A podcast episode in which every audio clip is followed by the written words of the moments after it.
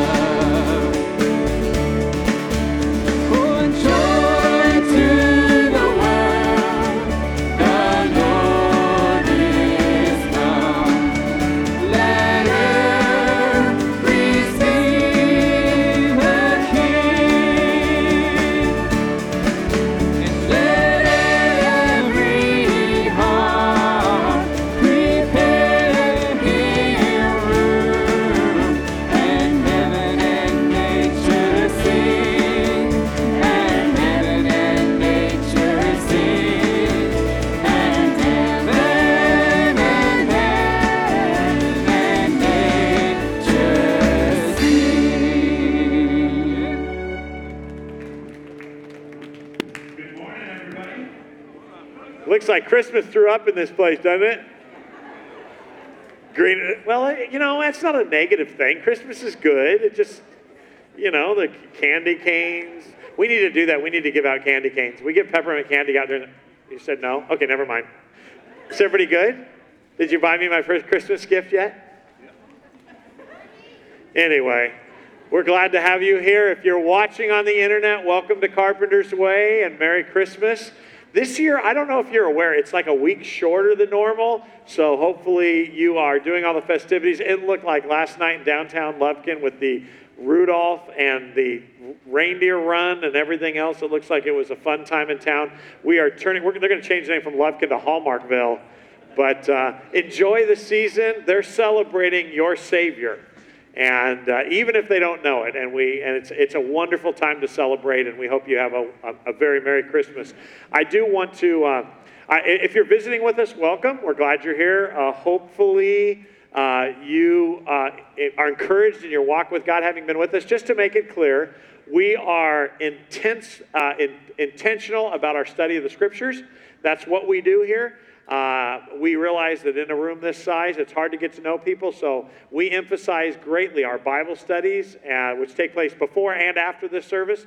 So if you're interested in being involved with one of those, man, we'd love to meet you. And Julie and I'll be up here after. And if you're visiting with us, I'd love to shake your hand. And, and uh, or if you don't want to come up front as you leave here, there's a table out there that says welcome on it with some coffee on it, and uh, we'll have some people out there that would love to shake your hand and greet you and, and welcome you. But we're glad you're here. And if you're watching on the internet, come be a part of us, man. Just uh, don't be afraid. You can sit in the back. You'll have to fight for the back row. You can sit in the front row. There's always plenty of seats. So, uh, but but we'd love to have you and uh, and and get to know you personally. Um, if you're scared of groups. Uh, then come when it's really full. Christmas Eve, we have a candlelight service upcoming, or we have a family Christmas the Sunday right before Christmas. Somebody asked me this morning, when is our Christmas Eve service this year? This year we're going to do it on the 24th, and uh, it'll be candlelights.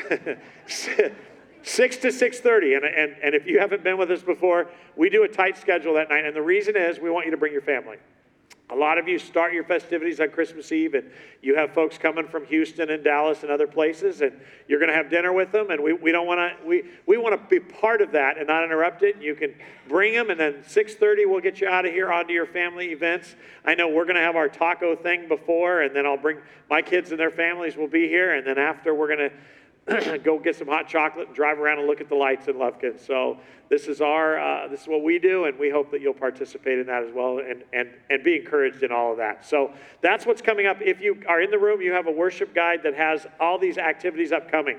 So um, uh, let's see, what else do I need to mention? Oh.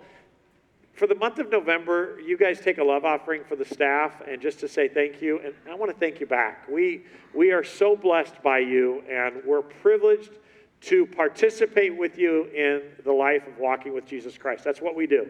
And we may facilitate that, but we're with you in the middle. And uh, we struggle with the same things you struggle with. And, and uh, to study the scriptures and be pressured, uh, be, be challenged by it.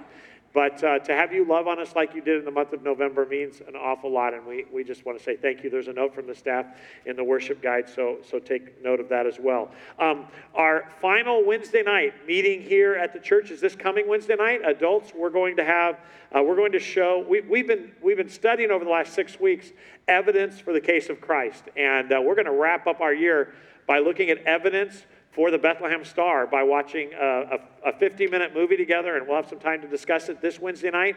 Children will be having programming going on during that time too. So, but this will be the last Wednesday night of the year. Actually, that's, I want to thank those of you who always correct my English. Let me, let me rephrase that.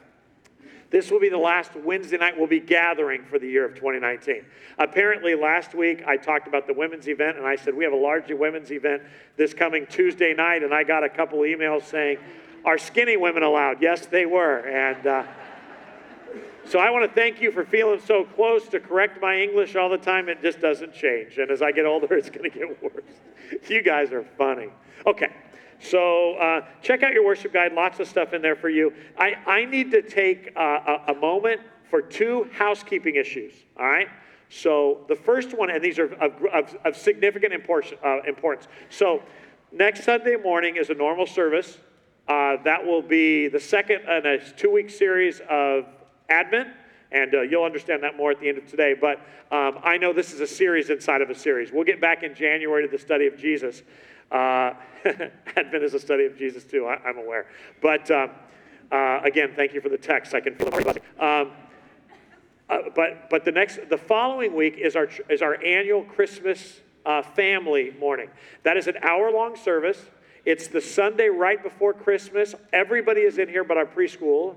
And I think they're in here as well. Uh, uh, Alicia's not here this morning, but, but uh, they'll be in here. We, we, it's family. So we pack this room, and kids cry, and we sing. And this year's theme is stories, and we need help. So you need to take your phone out. You're going to be encouraged. And I want you to find a picture on your phone, or when you get home, you've got to remember. Jeff sent me a text late last night that says, please beg the family for what I'm about to beg you. You got to send us a Christmas picture or it's going to be a really short service. So we need every family, and I know you forget this, but we need every family in our church, even if you're new, just send us a Christmas picture. And I know what you're asking. Serious? Funny? Uh, this year, last year, when they were two, the answer is yes. Uh huh. Feel free. Don't send five. Send your favorite one. It can be when your kids are children. It could be now. It don't don't don't think deeply. You can take one this afternoon. They can be dressed up as elves. You can you can do that. Whatever. A family Christmas picture. And Jeff said to beg. So here I go. Please.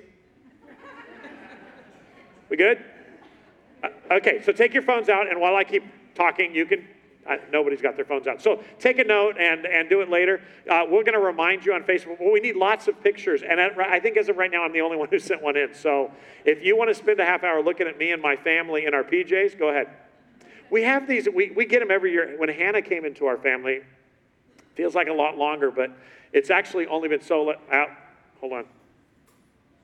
No, it wasn't. It wasn't. Oh, somebody just text me. Don't text me your picture. Yeah, I got it. Thank you, Tammy. All right, so listen. Listen, send them. You're right, I got to do this announcement. It's Jeff at cwbc.org. For real this time. Send them to Jeff. If you send them to me, yes, I will forward them on. But I'd like to thank Tammy Jones for her expedient uh, help. Thank you, Tammy. It'll be you, your family, and mine right now. So uh, let's see what I was doing. Oh, so Hannah came into our years. Let's see. So da- Zach started dating her two years in March. They, uh, they got married last March and they're having a baby this March. So we're in a hurry. They're going to retire by the following March. So, uh, but uh, anyway, uh, she got us into family PJs. Those pictures you've seen, it's her fault. So uh, we got Yeti ones this year, getting Yeti for Christmas. I'm 53 and I'm wearing Yeti pants, okay? But it's all for Hannah and little baby Sam, Sammy that's coming into our life. So, anyway, so feel free to do Yeti pants or whatever, but uh, it'll be it'll make it a lot of fun. And if you haven't been to our family Christmas service, it's very very it's just family, and that's what we do. It really is what we do here. We do family, and and and we talk and we encourage each other. So that's coming up. All right, one more family family business uh, thing, uh, and so this is really just for those who attend regularly. Uh, as we come to the end of our year, uh, as is often the case, we fall behind in our budget each year, and uh, if you're able, and look, only if you're able, if you're able to help us out with a little extra at the end of the year, that'll get our budget back to zero where we need to be to start 2020 uh, in a good place. So if you're able to assist us with a little extra this year, uh, your giving this year has been fantastic, and we appreciate it. Um, and uh, some of you are in a position where you need to take, and we're here to help you. We're here to encourage you and love on you, and we do give. Uh, to folks in need in our church, and some of you are in a position to help and to give, and uh, and there's no middle ground. We're all participants, and that's the mandate of Scripture. We all participate in giving and supporting of missions and the ministries of the church, and you have given so well. Um, but if you're able to give a little extra this, this next few weeks, uh, we would appreciate that, and uh, that'll get us off to a good start. So that does it for all the announcements. We can go back to focusing now on the Lord. Uh, so I'm going to ask our ushers to come forward at this time as we prepare for our offering. And uh, if during the season, uh, you, I want to remind you that we gather as a staff most days of the week to pray for you. And if there's anything specific, we can pray. Look around you. There are people in our church that are hurting, uh, physical ailments and different things, and uh, be, be praying and loving on each other. So let's uh, commit our service to the Lord and let's get our eyes back on where, where we want to be for the next hour. Father, thank you uh, for sending your Son into the world. Uh, that first advent, the coming of the Messiah to redeem, to save people from their sin. And we look forward to your second advent when you come and fix everything else. And uh, Lord, in the next couple weeks, we're going to concentrate on that. It is my prayer that you bless our conversation and that you inhabit it. I thank you for Chad and his team as they lead us in worship and prepare our hearts, Father, for your coming. Prepare our hearts for the celebration of this season. And Lord Jesus, I pray for our family that you would bless them, that you would encourage them, that you would bring healing to those who need healing, and most of all, that you would focus us on you. We love you, Jesus. We're thankful for the gift of your Son. In Jesus' name we pray. Amen.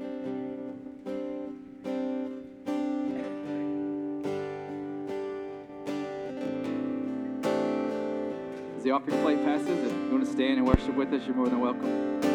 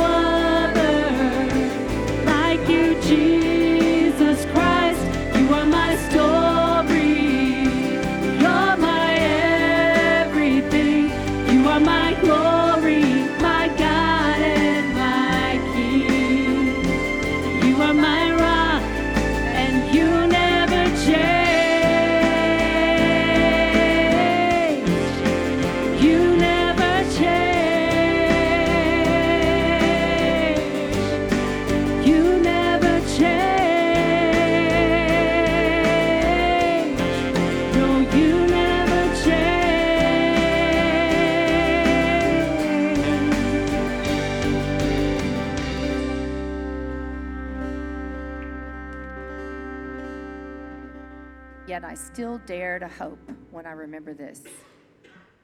The faithful love of the Lord never ends, His mercies never cease. Great is His faithfulness, His mercies begin afresh each morning. I say to myself, The Lord is my inheritance, therefore I will hope in Him. You're not already standing, would you stand and sing this with us?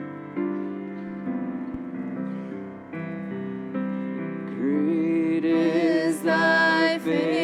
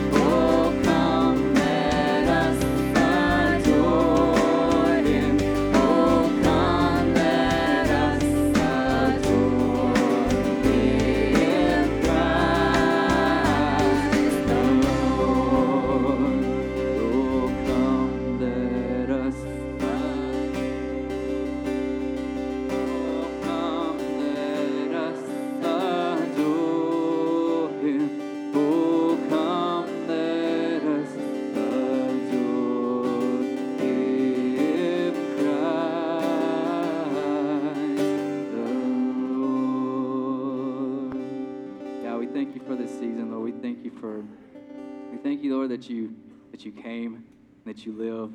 We thank you, Lord, that you can relate to us. We thank you, Lord, that you spent 30 years just walking around as a man, just doing the things that we do, Lord, getting up, going to work, interacting with your friends and your family, and that you can relate to us as humans. And we thank you so much for that. We ask, Lord, that we would not lose sight of that this season. Yes, it's, it's great with family and presence and all these things, but the Lord, you came. You gave up your divine privilege and you came and you lived as one, as, as one of us. And for that, God, we were, we were thankful. For that, God, we say thank you. And we ask, Lord, that you would just open up our hearts to, to hear what you have to say this morning. In Jesus' name, amen. As the kids head to their programming GPS, uh, I want to take a moment and pray for them.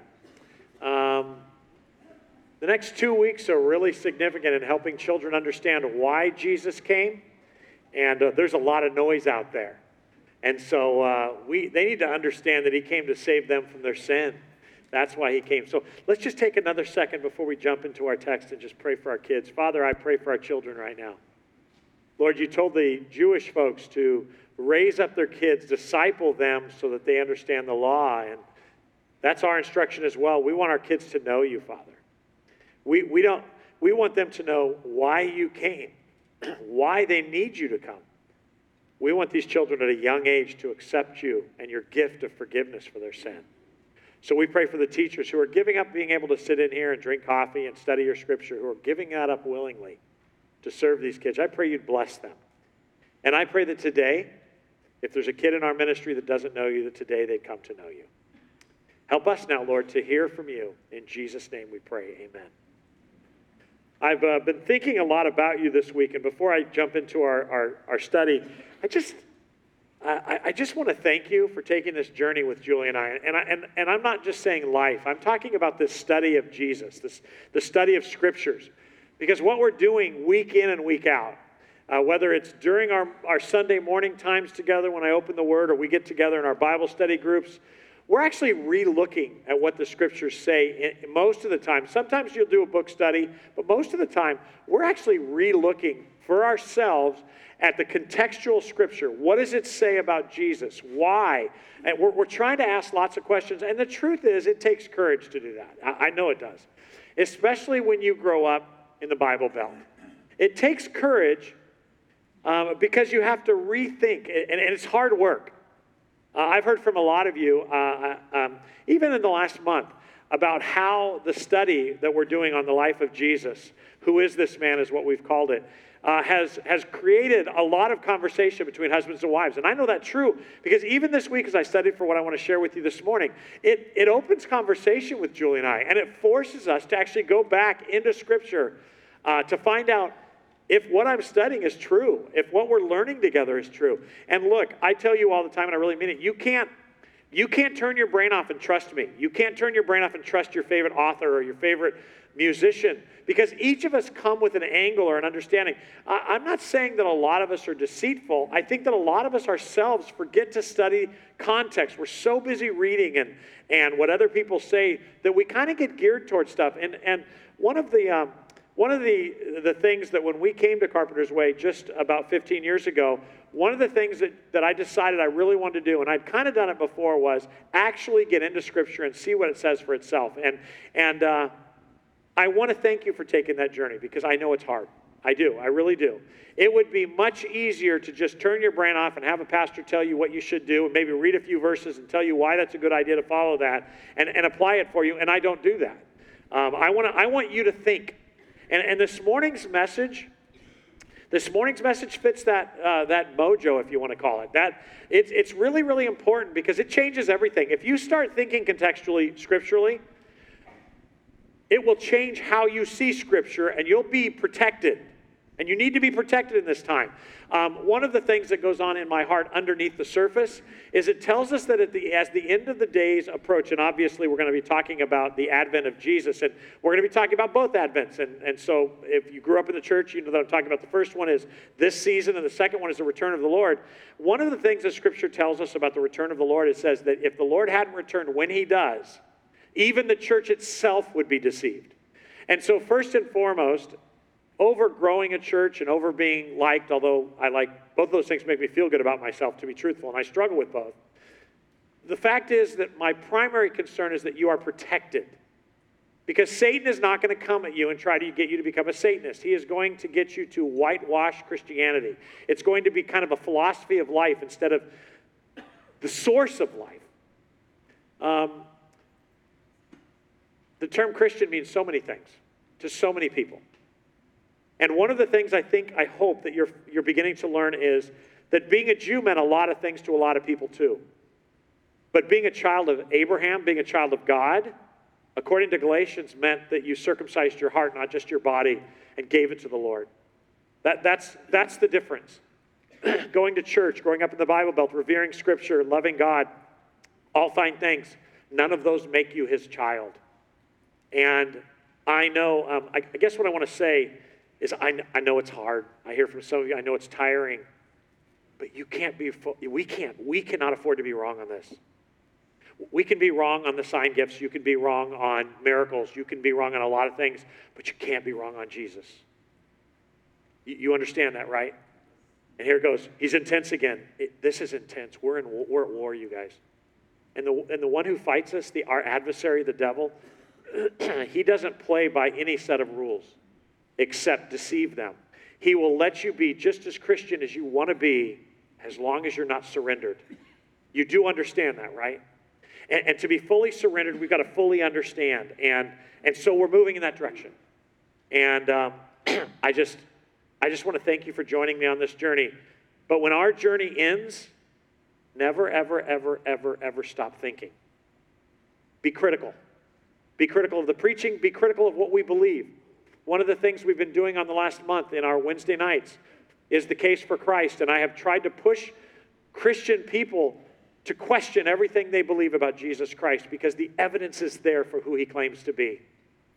And I want to push you to not just buy into this, be critical in your thinking, be cynical in your thinking, and search and search and search and search. And we're here to help you. We're not here to help you agree with us. We're here to give you the evidence so that, that you can come to a conclusion and bow the knee to Jesus Christ. But while you're doing that, so too are we. We've had a sick son, not sixth, sick, S I C K. We've had trouble in our marriage. Julie was wrong for a long season, and I fixed it. I'm just kidding. That's the. Fr- I apologize. I, I, promised her years ago I'd never make a joke about her, so that's why I say she's perfect. But, but uh, that's. But the, the, the, truth is, I mean, we've had seasons that were dark. Even while I was in ministry, we, I, I've had seasons of doubt. I've had, I, you know, I've told Julie on multiple occasions, if I didn't know God personally, looking at the church, I'd wonder if any of this is true. I go through the same things you do.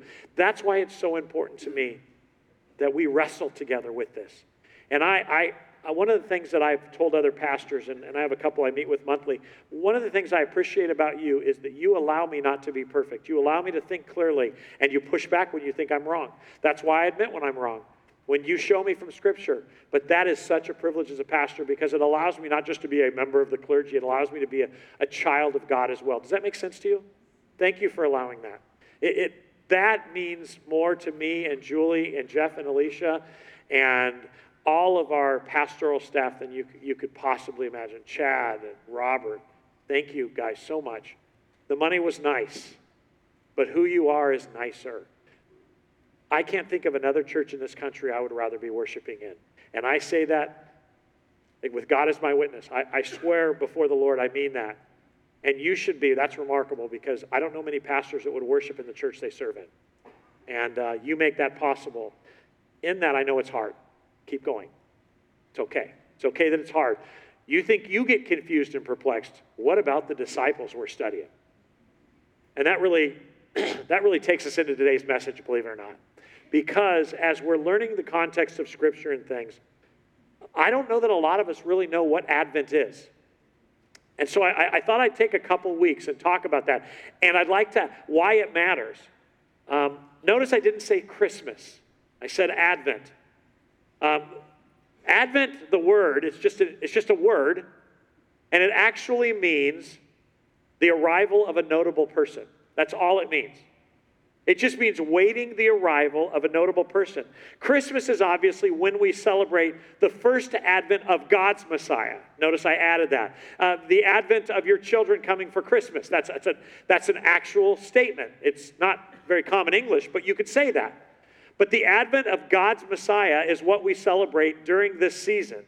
Jesus, his last name is not Christ. The word Christ means Messiah. The word Messiah actually isn't a Hebrew word. The word in Hebrew is the anointed one. We, we as, as we translate it, we try to summarize everything, and that's where we end up with this. But I don't even think the Hebrew Bible has the word Messiah in it. It has the phrase anointed one, which has been translated into Hebrew doctrine as the Messiah, and we use the Messiah. But the truth is, the first, the birth of Jesus is the advent of that anointed one, of God's Messiah. Jesus the Christ, and, and you can start using that if you'd like, but people will look at you weird, but that is actually his name. Jesus is his name. Son of Joseph is how they would have referred to him.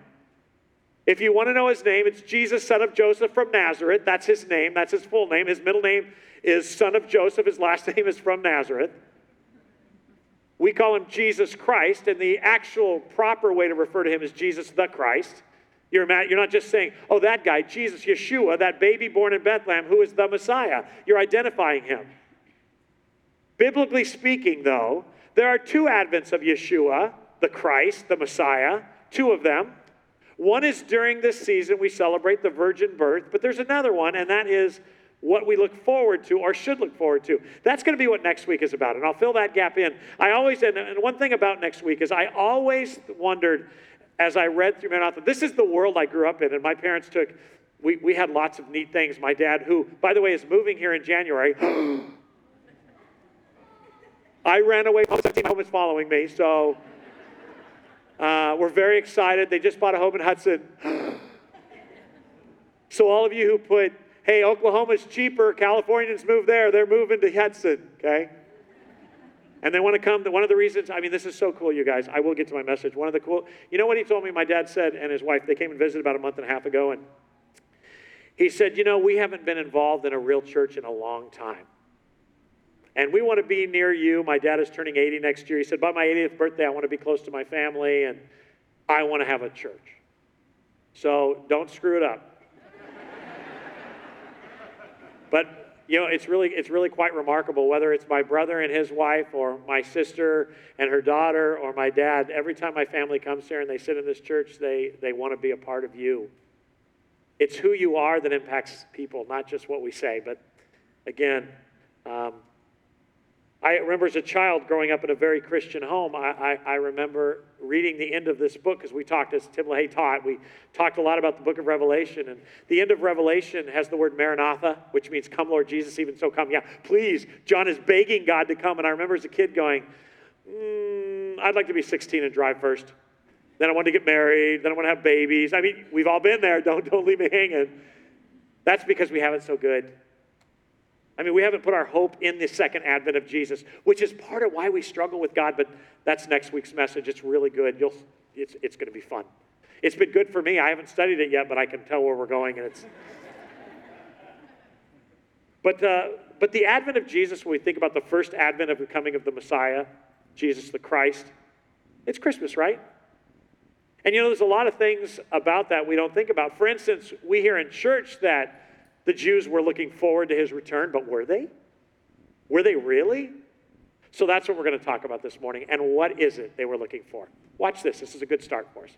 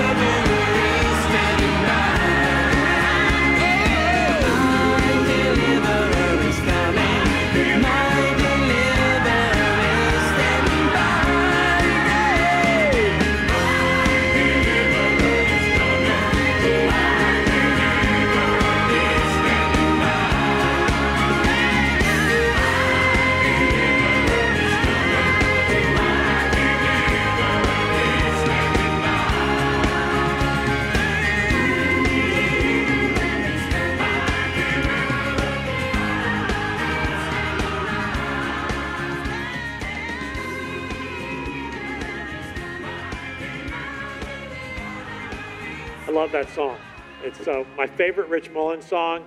Uh, poor Nancy Mize, every time we talk about uh, coming either Easter or Christmas, I say, we got to use that song. I love it. But as I was uh, thinking about this Advent, and Julie's doing an Advent study with a lot of you ladies here, and you know, it, it- it seems like we try to get that Advent feeling. But the question has to be asked did the Jews really want the Messiah? Were they waiting for him? Were they doing what Rich Mullins says in that song when Jesus, is a little boy, playing on, on the seashore of Galilee? Did he hear other children singing, My deliverer is coming? Did he? And the answer is yeah, he did. The Jews were, in fact, praying, pleading, and begging with God for the anointed one to come. Actually, it wasn't just during the life of Christ. You can go back to Daniel and you can hear the prayer of the Hebrew faithful man of God praying for this. You're familiar with Daniel chapter 9 if you've ever studied prophecy, because that's the one that we debate whether or not there's a pre trib rapture and when the Lord is going to return. But again, when our mind gears towards that, we miss some of the interesting context at the beginning. Daniel the prophet, who lived about 500 years before Christ was born, prayed this from Daniel chapter 9. It was the first year of the reign of Darius the Mede, the son of Ahasuerus, who became king of the Babylonians. During the first year of his reign, I, Daniel, you remember that Daniel was taken captive by the Babylonians, by, uh, by, yeah, by the Babylonians, and, and he's in captivity. And he cries out while he's in captivity. I, Daniel, learned from the reading of the word of the Lord. Now, you know why it's important that you read the scriptures as revealed to Jeremiah the prophet, that Jerusalem must lie desolate for 70 years. So I turned to the Lord and I pleaded for, uh, with him in prayer and fasting. I also wore rough burlap and sprinkled myself with ashes. So what you have is 500 years before the birth of Jesus, the Messiah, the anointed one, the Christ. 500 years before that, you have Daniel studying the book of Jeremiah the prophet, who lived 70 years before him so the prophecies were written about 50, 60, 70 years before he's reading them. He's studying the scriptures because he's a man of God, a prophet, and he's learning facts from that. And what does he learn? That 70 years after Daniel prophesies, God would begin the restoration of Jerusalem. Here is what, uh, what he read. And pay attention because it'll give you insight into what the Jews expected through God's sent one. Jeremiah 23, 5 and 6. I'm going to give you a lot of scripture, so just skim through it with me and, and, and try to pick, pick up what, what is being said. This is what Daniel, the prayer for the advent of Jesus, that's what he's going to pray. This is what he heard. For a time is coming, says the Lord, when I will raise up a righteous descendant from the King David's line. He will be a king who rules with wisdom. He will do what is just and right throughout the land, and this will be his name. Here's his name the Lord is our righteous. That's his name, a long name, but a name nonetheless. In that day, Judah will be saved and Israel will live in safety. Jeremiah chapter 30, verse 7 through 11. In all the history, there has never been such a time of terror. It will be a time of trouble for my people Israel. Yet in the end, they'll be saved. For in that day, says the Lord of heaven's armies, I will break the yoke from their necks and snap their chains. Foreigners will no longer be their masters. Now remember that while Daniel's living, this is what he's reading that we're no longer going to be enslaved to foreigners, and that's the, that's the experience he's having. Foreigners will no longer be their masters. Verse 9 of Jeremiah 30 For my people will serve the Lord their God, and the king descended from David, the king I will raise up for them. So do not be afraid, Jacob, another name for Israel, my servant. Do not be dismayed, Israel. Jacob and Israel are two different parts of the kingdom. So don't be afraid, my, my Jewish, my Hebrew people. For I will bring you home again from distant lands. Remember, they're in Babylon. They want to go back to Jerusalem. And your children will return from their exile. Sound familiar to Daniel? Israel will return to a life of peace and quiet, and no one will terrorize them. For I am with you and will save you, says the Lord. Jeremiah 33, 14 to 16.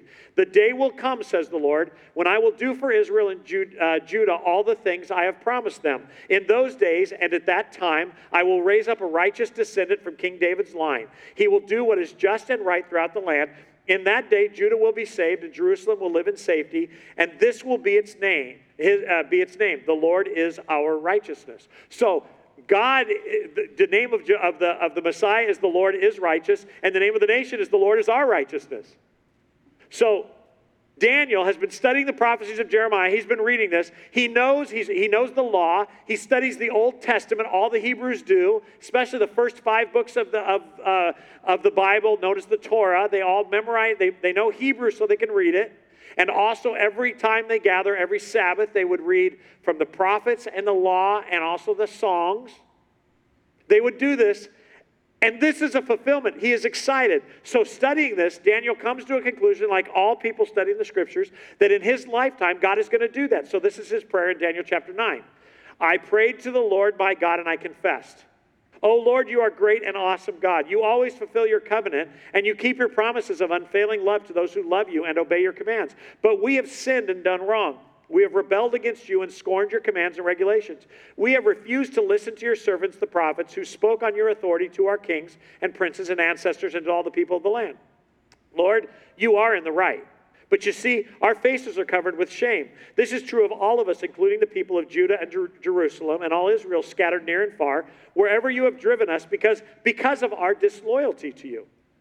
O Lord, we and our kings and princes and ancestors are covered with shame because we have sinned against you. Verse 9. But the Lord our God is merciful and forgiving, even though we have rebelled against him. We have not obeyed the Lord our God, for we have not followed the instructions he gave us through his servants, the prophets. All of Israel has disobeyed your instructions and turned away, refusing to listen to your voice. So now, the solemn curses and judgments written in the law of Moses, the servant of God, have been poured down on us because of our sin. You have kept your word and done to us and our rulers exactly what you warned. Never, never has there been such a disaster as has happened in Jerusalem. Every curse written to, against us in the law of Moses has come true. Yet we have refused to seek mercy from the Lord our God by turning from our sins and recognizing his truth. Therefore, the Lord has brought upon us the disaster he prepared. The Lord our God was right to do all of these things, for we did not obey him. O Lord our God, you brought, uh, brought lasting honor to your name by rescuing your people from Egypt in a great display of power. Stick with me, I'm almost done. But we have sinned and are full of wickedness. In view of all of your faithful mercies, Lord, please turn your furious anger away from your city, Jerusalem, your holy mountain. All the neighboring nations mock Jerusalem and your people because of our sins and the sins of our ancestors. O Lord our God, hear your servant's prayer. Listen as I plead. For your own sake, Lord, smile again on your desolate sanctuary.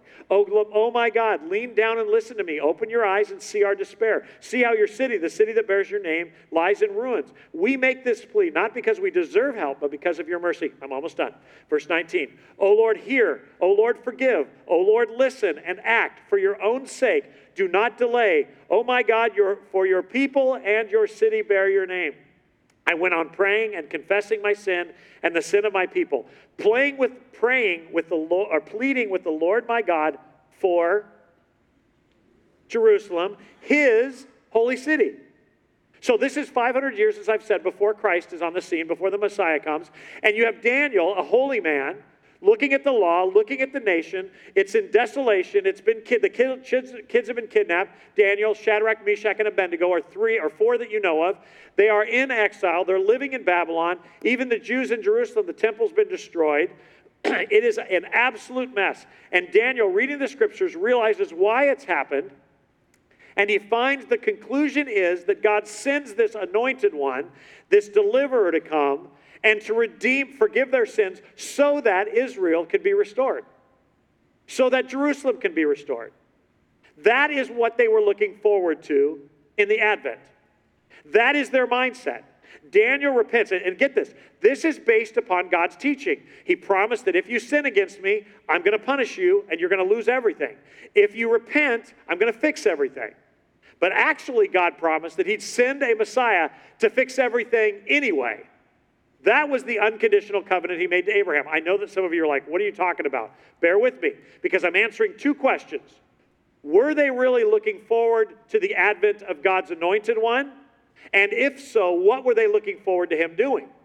So even the holy man Daniel, that we have great reverence for, isn't looking for salvation from sin for the world. He is seeing sin forgiveness as a way to get what he really wants Jerusalem restored, because that's all the Jews cared about. I'm not saying it's wrong. I'm simply saying that that was the mindset. And you need to understand the mindset in order to get to the end of this message. We're not there yet. This, for hundreds of years prior to, the, uh, to, to Christ, the Christ coming, Daniel was looking forward to him coming, forgiving their sins, pleading for it, praying for it, so that Israel could be restored to its Davidic or Solomon status of greatness. And we studied a couple years ago that, how amazing the nation was. They wanted to go back there. They didn't even fathom that God had greater things for them, even though He tells them He does. The expectation, the expectation of the Jews, even Daniel, was that God would send his anointed one just to heal a nation. That's because they heard it in the prophecies. Not just Jeremiah, but listen to Isaiah 11, 1 to 9.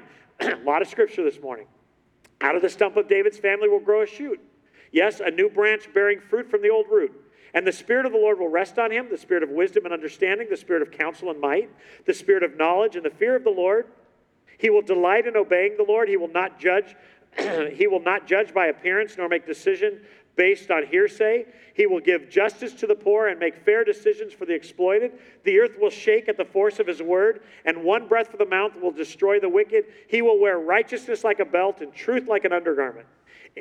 In that day, the wolf and the lamb will live together. The leopard and the and uh, the, the leopard will die down with the baby goat. The calf and the yearling will be safe with the lion. And a little child will lead them all. The cow will graze near the bear. The cub and the calf will lie down together. The lion will eat hay like a cow. The baby will play safely near the hole of the cobra. Yes, a little child will put his hand in the nest of deadly snakes without harm. Nothing will hurt or destroy in all the holy mountain. As, uh, for as the waters fill the sea, so the earth will be filled with people who know the Lord. Can you imagine them reading this? They're like, come on, bring it on. They live in slavery. Their, their, their nation is a mess. People are dying at the whim of godless leaders.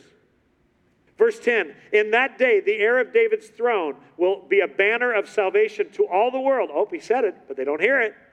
To all the world, the nations will rally to him, and the land where he lives will be a glorious place. They do hear that. In that day, the Lord will reach out his hand a second time to bring back the remnant of his people, those who remain in Assyria, northern Egypt, in southern Egypt, Ethiopia, and Elam, in Babylonia, uh, Hamath, and in the distant coastlands. He will raise a flag among the nation and, the, and, and assemble the exiles of Israel. He will gather the scattered people of Judah from the ends of the earth. Then at last, the jealousy between Israel and Judah will end.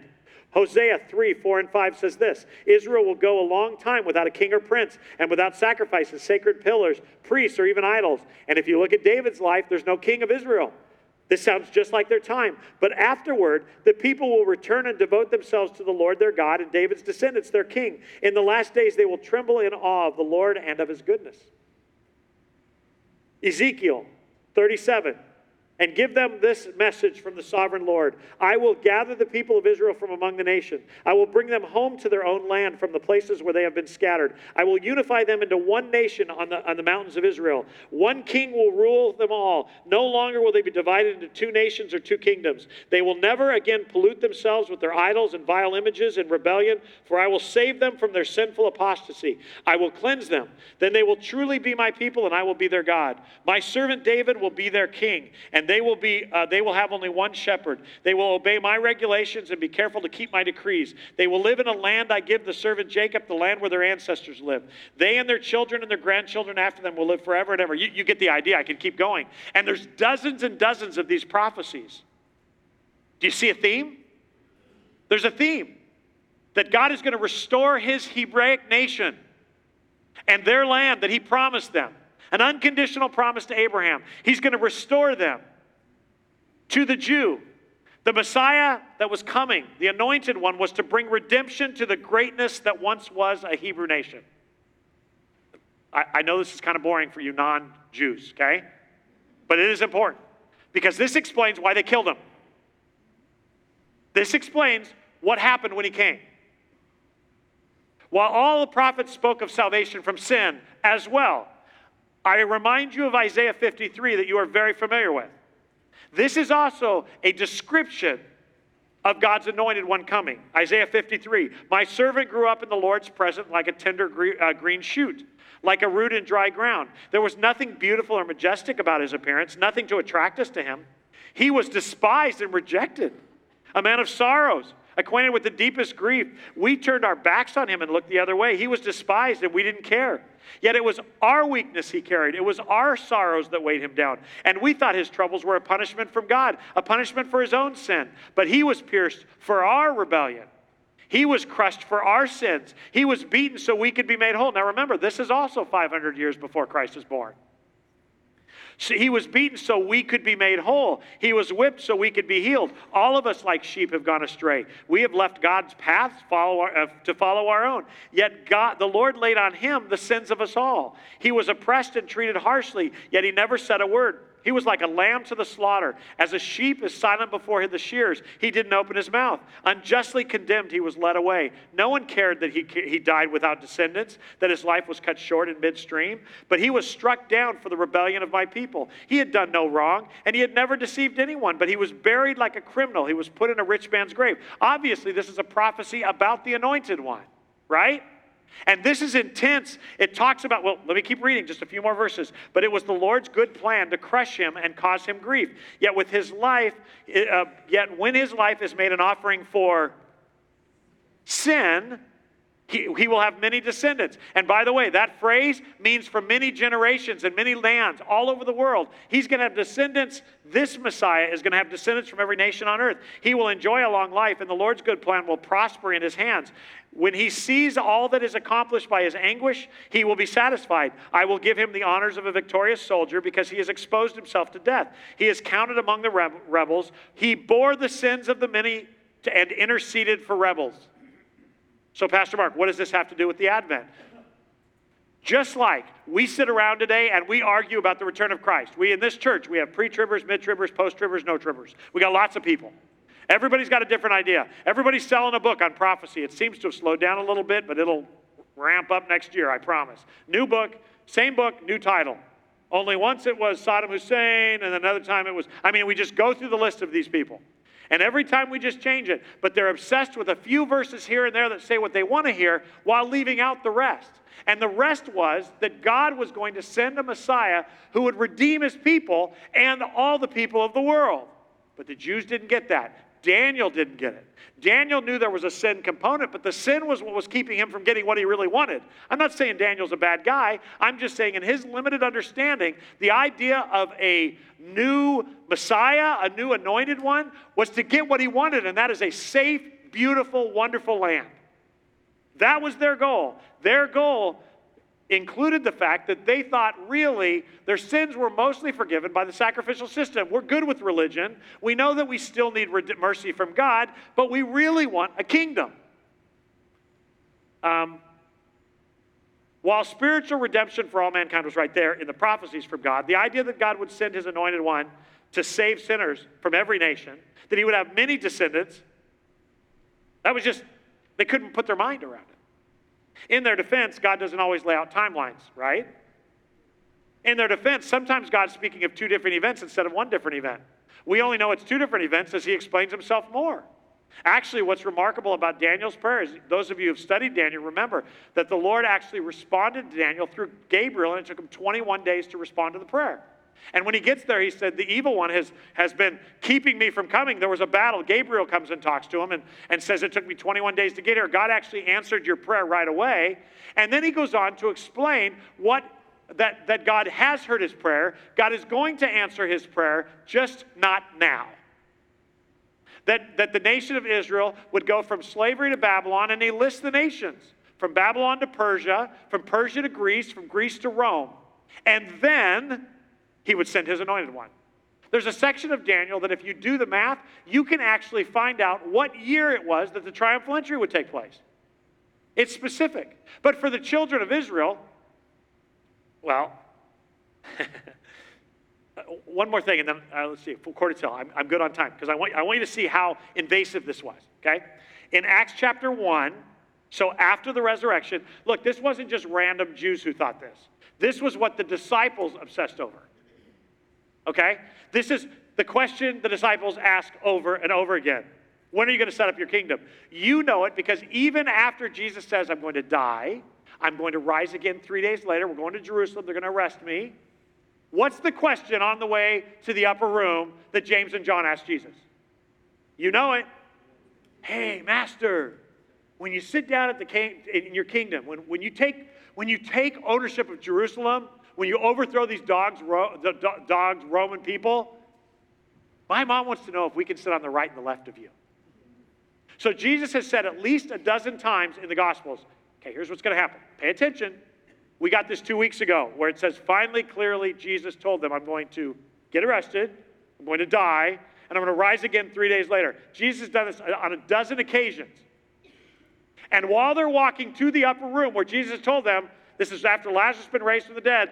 We're going to Jerusalem now to celebrate the Passover, and I'm the lamb. I'm going to get slaughtered. They're like, yo, Yeshua. Um, maybe when you set this up in Jerusalem next week, we can be on your right and your left. So they don't get it. Now get this.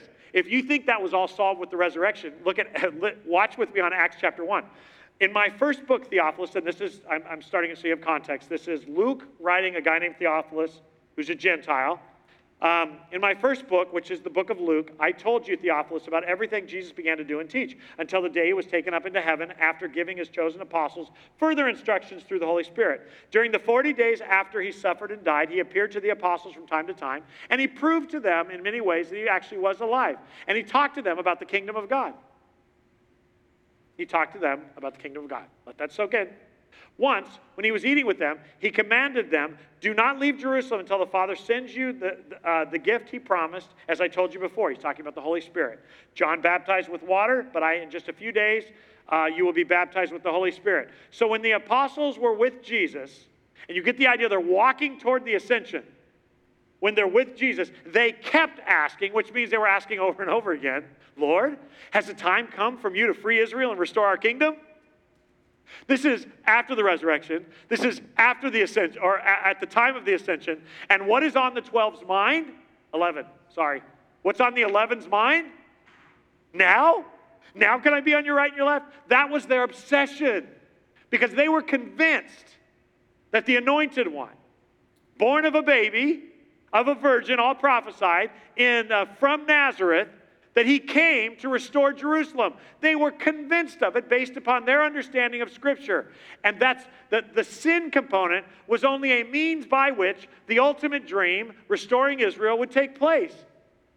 And they never let it go, even after the resurrection. I asked you two questions at the beginning. Did the Jews believe, pray for, obsess over the Advent? Absolutely. 100%, without a doubt. They were, they were passionate. There was probably a song that Jesus heard singing, My deliverer is coming. They looked forward to it. They prayed for it. They told their kids, Put your hope in the deliverer. What does that mean, Daddy? It means that God is going to send somebody like Moses kind of guy who's going to restore us. And then we won't have those pagan, uncircumcised, and yes, children knew about that. Romans. Remember, when you see a Roman officer coming, honey, you walk the other way. What if they're mean to me? If they're mean to you, walk the other way. They're from Satan. They're evil. Walk the other way. But don't worry. God's going to send our deliverer, and Jerusalem will be restored. One more text I want to show you, and then we're almost done. Luke chapter 2, 25. At that time, the time of Jesus' birth, there was a man in Jerusalem named Simeon. He was righteous and devout and was eagerly waiting for the Messiah to come and what? I know these are little verses, but the things that we don't look at because we're so busy celebrating what we now know. But I want to remind you that they didn't now know. They were looking forward to it. We look back and we, we know so much from what Paul teaches us. It explains everything. But please understand, these people thought that he was coming. Even this man of God, this prophet, he's referred, to Simeon is called a prophet, but he was, he, he, he was a devout and eagerly waiting for the Messiah. My deliverer is coming. Every day this old man would pray that. Send my deliverer. And he'd tell everybody who came in, it could be today. Be prepared. Today's the day that Jerusalem might be restored. The Holy Spirit was upon him, verse 25 says. Verse 26, and he revealed to them that he would not die until he had seen the Lord's Messiah. So God had even met with this man and said, You will see my Messiah before you die. That day, the Spirit led him to the temple. So when Mary and Joseph came to present the baby Jesus to the Lord as the law required, Simeon was there. He took the child in his arms and he praised God, saying, Sovereign Lord, now let your servant die in peace. As you have promised, I have seen your salvation, which you have prepared for all people. Wow. This is a prophecy. I remind you back in Psalms where David talked about being hung and the, the gambling for his clothes, Psalm 52. 22? Anyway, it's in Psalms where David doesn't know that he's prophesying the words of Jesus on the cross. There's a psalm 700 years before that he says, and it mimics what happens on the cross. David doesn't know he's writing about Jesus' words on the cross. He's just prophesying. God's giving him word. This guy doesn't know what he's praying for, what he's saying. I have seen your salvation. And by the way, the salvation which you have prepared for all people fits their mojo. They think that if the Jews are in charge, the whole world is blessed. He is the light to reveal God to the nations, and He is the glory of your people Israel. Verse 33 Jesus' parents were amazed at what was being said about him. Yeah, I bet they were. Then Simeon blessed them, and he said to Mary, the baby's mother, This child is destined to cause many in Israel to fall and many others to rise. He has been sent as a sign from God, but many will oppose him. As a result, the deepest thoughts of many hearts will be revealed, and a sword will pierce your very soul. At which time Mary slapped him and walked to the next room in the, in the synagogue area. I mean, she, he just told her that the Jews aren't going to like him. He just told her that he's going to pierce your soul. This is going to be painful. Excuse me? This is the eighth. This is my son's bris. We're about to circumcise my baby, and you're telling me he's going to be a pain in my side? Yes, he did. Move on. Verse next verse. Anna the prophet was also there in the temple. She was the daughter of Phanuel from the tribe of Asher, and she was very old. Her husband died, and they had been married only seven years. Then she lived as a widow at the age of uh, 84. She never left the temple, but stayed there day and night, worshiping God and fasting and prayer. She came along just as Simeon was talking with Mary and Joseph, and she began praising God. She talked about the child to everyone who had been waiting expectantly for case made. All of that. This whole 25 minutes of the message so far was to say, yes, they were longing. That song is accurate. They were praying for God to rescue Jerusalem. They had no idea what that meant, they had no idea what he was coming to do. The Hebrew people were longing for God's anointed one, the Messiah, to come, Advent. They were waiting for his Advent.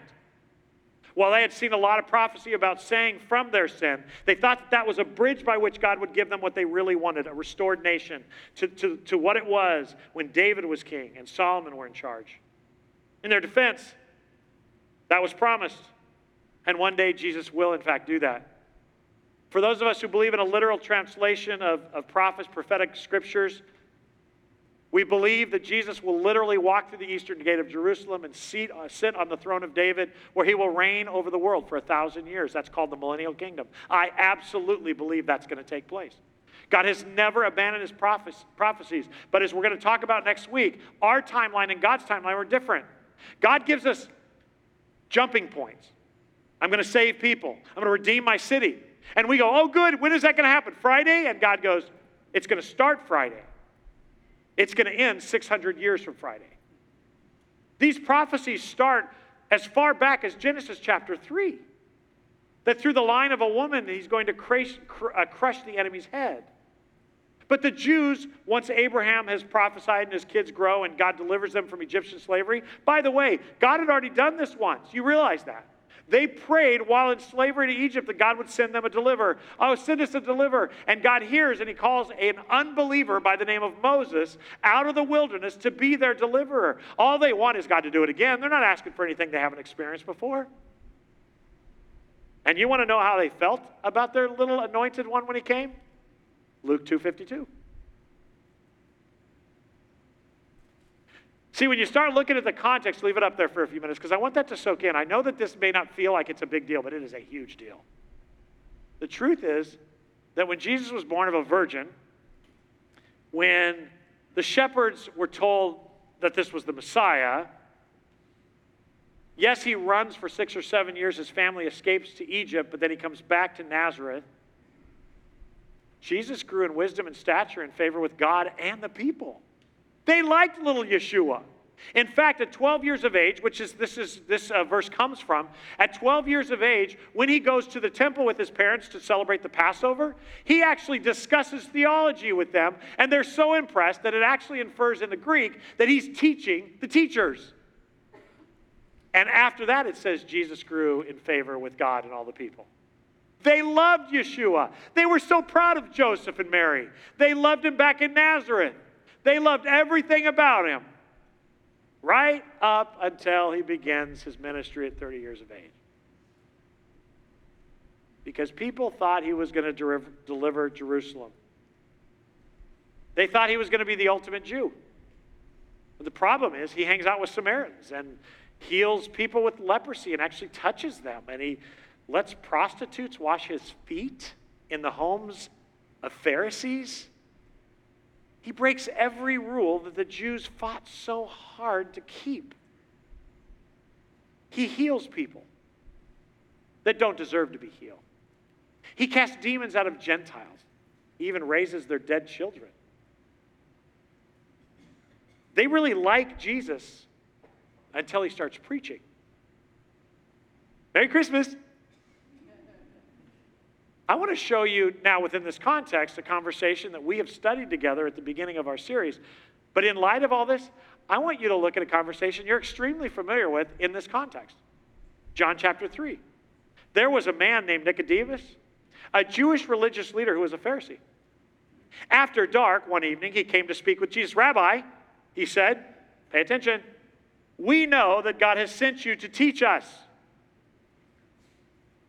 Take a breath. Now, I, I know, I know we like the end of Nicodemus because most of us believe he might have been saved because he helps uh, Joseph of Arimathea take the body of Jesus off the cross and bury him. So we like the ending, but I want you to remember the beginning. He is not a believer here. He's not coming to Jesus to, to, uh, to bow the knee. Like uh, we've uh, sometimes we're told, he didn't come at night so that nobody know he was coming. It says in this text that he was sent from the others. He said, "We have come to ask you a question." Jesus refers to him as the greatest of all the Pharisaical teachers. What he's coming here to do with Jesus, he's coming here to figure out wh- where we can find a peace treaty. Hey, Rabbi, Rabbi Yeshua, your miracles tell us that you are actually from God. You're the one we've been waiting for. You are the anointed one. We know that now. And Jesus responds to his greeting with this I tell you the truth, unless you're born again, you can't see the kingdom of God. Woo! That, uh, whoa, yo, Yeshua. A, I didn't ask that question. B, that's not how you start a good conversation. Jesus slaps him. Because what Nicodemus wanted was the power of Jesus to enhance his teaching ministry. He wanted Jesus to fulfill his dreams. Despite saying we know God has brought you here to teach us, he doesn't mean that. What he means is God has sent you here to do what you need to do, whatever that other noise is, so that you can fix us. Jerusalem. We, we don't mean fix our sin. We're, we're kind of good with that. I mean, I'm a religious leader. I know more about the law than you do, little Yeshua. You're just a rabbi. I'm a Pharisee. And Jesus cuts to the chase. Just to be clear, he says, unless you're born again, you won't see the kingdom of God. And by the way, this is the context of, well, how can a man be born again unless he gets in his mother's womb? That's not a real physiological question. He's being sarcastic. Wait, this is John 3. It's the, it's the Jesus for God so loved the world passage. There's no sarcasm in there. You better believe there is. There's a religious Jewish con- conflict going on. He's trying to win Jesus over, and Jesus will have nothing of it. He loves this guy, but he wants to be clear. I'm not here to make peace with the Jews. I'm here to redeem people. And who, for God so loved the Jewish people, right? No, for God so loved who? The world. We have no more conversation with Nicodemus. You know why? Because he was ticked off and he left the room. Maybe not ticked, but he was blown away. This guy doesn't bend at all. He's like Trump, only righteous. I shouldn't have said that. I'd like to take that back. I mean, this guy doesn't bend. He's not movable. He, he's nothing. Well, you know, he gives, hey, he starts with flattery, and Jesus says, enough, okay? I, I, I mean, I know your heart. The truth is, unless you're born again, you won't see the kingdom of God. You see, that's the problem with the Jews. And the, and the Jews, the Jews like him. I would even say he had hundreds of disciples, as we've learned, right up until he says, unless you eat my flesh and drink my blood, you can't have any part of me. What? Now I got to be a cannibal? No, that's not what I'm talking about. But I didn't come to make you better. I came to give you eternal life. Jesus, when's your kingdom? When are you going to overthrow? The poor folks, they want him to overthrow the Pharisees. The Pharisees want him to overthrow the Sadducees. The Sadducees and the Pharisees want him to overthrow Rome. Everybody wants Jesus to overthrow everything except themselves. Merry Christmas. That's the Advent. They wanted him right up until he became what they didn't want. And it tells us in the scriptures that despite knowing, it says that in John, late in John, it says, despite knowing that Jesus had been sent from the Father, he was the anointed one. That's what that means. For fear of being thrown out of the synagogue, they refused to bow the knee. How could anybody know and not follow? I don't know. Look around you in the Bible Belt. We've made Jesus a white guy, a, a Republican. Some of you have made him a black guy and a justice warrior. He's none of that. He's not on our side. The question is, are we on his side?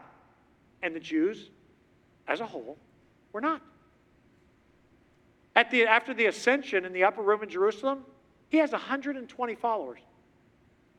I know that's hard for us to imagine. That's because we're followers. We actually think that if we can convince people of who Jesus really is, they'll all of a sudden bow the knee. And I propose to you today that they knew who he was and they liked him. Jesus grew in wisdom and stature and favor with God and men. The religious leader Nicodemus actually came to him and said, We know you're from God. We've seen the miracles, we've heard the teaching, so teach us more. And Jesus teaches him, and what does he do? Ha! You're telling me I gotta be reborn by my mama at this size? That's exactly what he says. And Jesus says, For God so loved the world that he sent his only son. So whoever believes in me won't will inherit eternal life. They won't be condemned. If it were you and I, we'd immediately have fallen on our face and say, My Lord, my God, okay, give me some of that. Not Nicodemus. Because what Nicodemus wanted wasn't a spiritual Messiah, it, it was what he wanted. That's how people have always been. We always want what we want. And what happens when we find out he's not what we want? They killed him. What about you? I know most of you love Jesus and you've bowed the knee, but have you bowed both knees? I want to remind you what Christmas is about while we're all scurrying around buying gifts for our kids and each other. Christmas, the Advent really isn't about what you give, it's about what you get. Would you put that verse up there for me, please? The last one. It's a good one. Just anticipate the advent of the verse. Romans 6:23. It'll come eventually, just like the Lord's return. There it is. That's, that's, what, that's what the first advent was really about. He's going to take care of the nation of Israel soon, just not yet. What is that thing you keep saying to me? It is the have but not yet. What, Julie keeps telling me it's about the, uh, Zach has been talking about, it. I think it's from a book or something they've been reading. It's the already but not yet. I want you to think about that. It's a weird phrase. The already is you have all spiritual blessings in Christ. You have a treasure, an inheritance. You already own everything that God is going to give you. You already have eternal life, but not yet. They had the promised nation.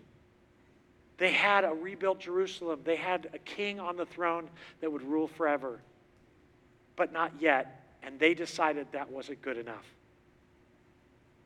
And so as we as we think about Advent, the first Advent, this is what he came to do. Not to be served, he said to the disciples, but to serve. And that was a problem for everybody. I didn't come to be served, I came to serve. You see, the problem is the wages of sin is death, but the free gift of God, my Father, is eternal life through me. Before you get a good life through Jesus, before you get healing, before you get all the things you want, because you have all those things. I'm going to dabble into next week's message. You have more wealth than you could ever spend in a million lifetimes. Just not yet. You already have no sickness. You will never be sick again, just not yet. You already have a father taking care of your every need and desire, just not yet. You have a prepaid for house, just not yet. Will you still bow? The Hebrew people as a nation said no. Yeah, they were excited about the deliver as long as he delivered them from what they wanted to be delivered from. But that's not why he came the first time. The first time he came was to set up what we're going to talk about next week, which is the ultimate deliverance, which is coming, my friends. Let's close in prayer.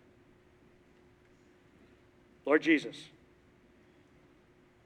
thank you for coming as you promised, even when we wanted something else. Now help us to be so convinced that you are the sovereign one that we think what you offer is better than what we want. Knowing that soon enough we will have it all at the second advent. So until then, make us content in you in our present circumstances. I pray that no one would walk away when you disappoint their desires. Father, as we go around this community in the next three weeks, may we help them understand what the advent of God's anointed one really means. May we teach our children what the advent of God's, God's anointed one really means. I pray for this message. I know it's deep, and I know it's kind of mind uh, numbing. Help us understand that it is easy to celebrate your birth, but not want your message. Because that's what happened 2,000 years ago. Help us not be like them. In the name of Jesus, I pray. Amen. If you do not know Jesus this morning as your Savior, this Christmas, the best gift you could get is eternal life through Jesus, and I would love to tell you about it. I'll be up here after if you want to talk about it or ask the person you came with or somebody sitting near you. Every one of them know the answer to that question and they'll bring you up. God bless you guys. Merry Christmas.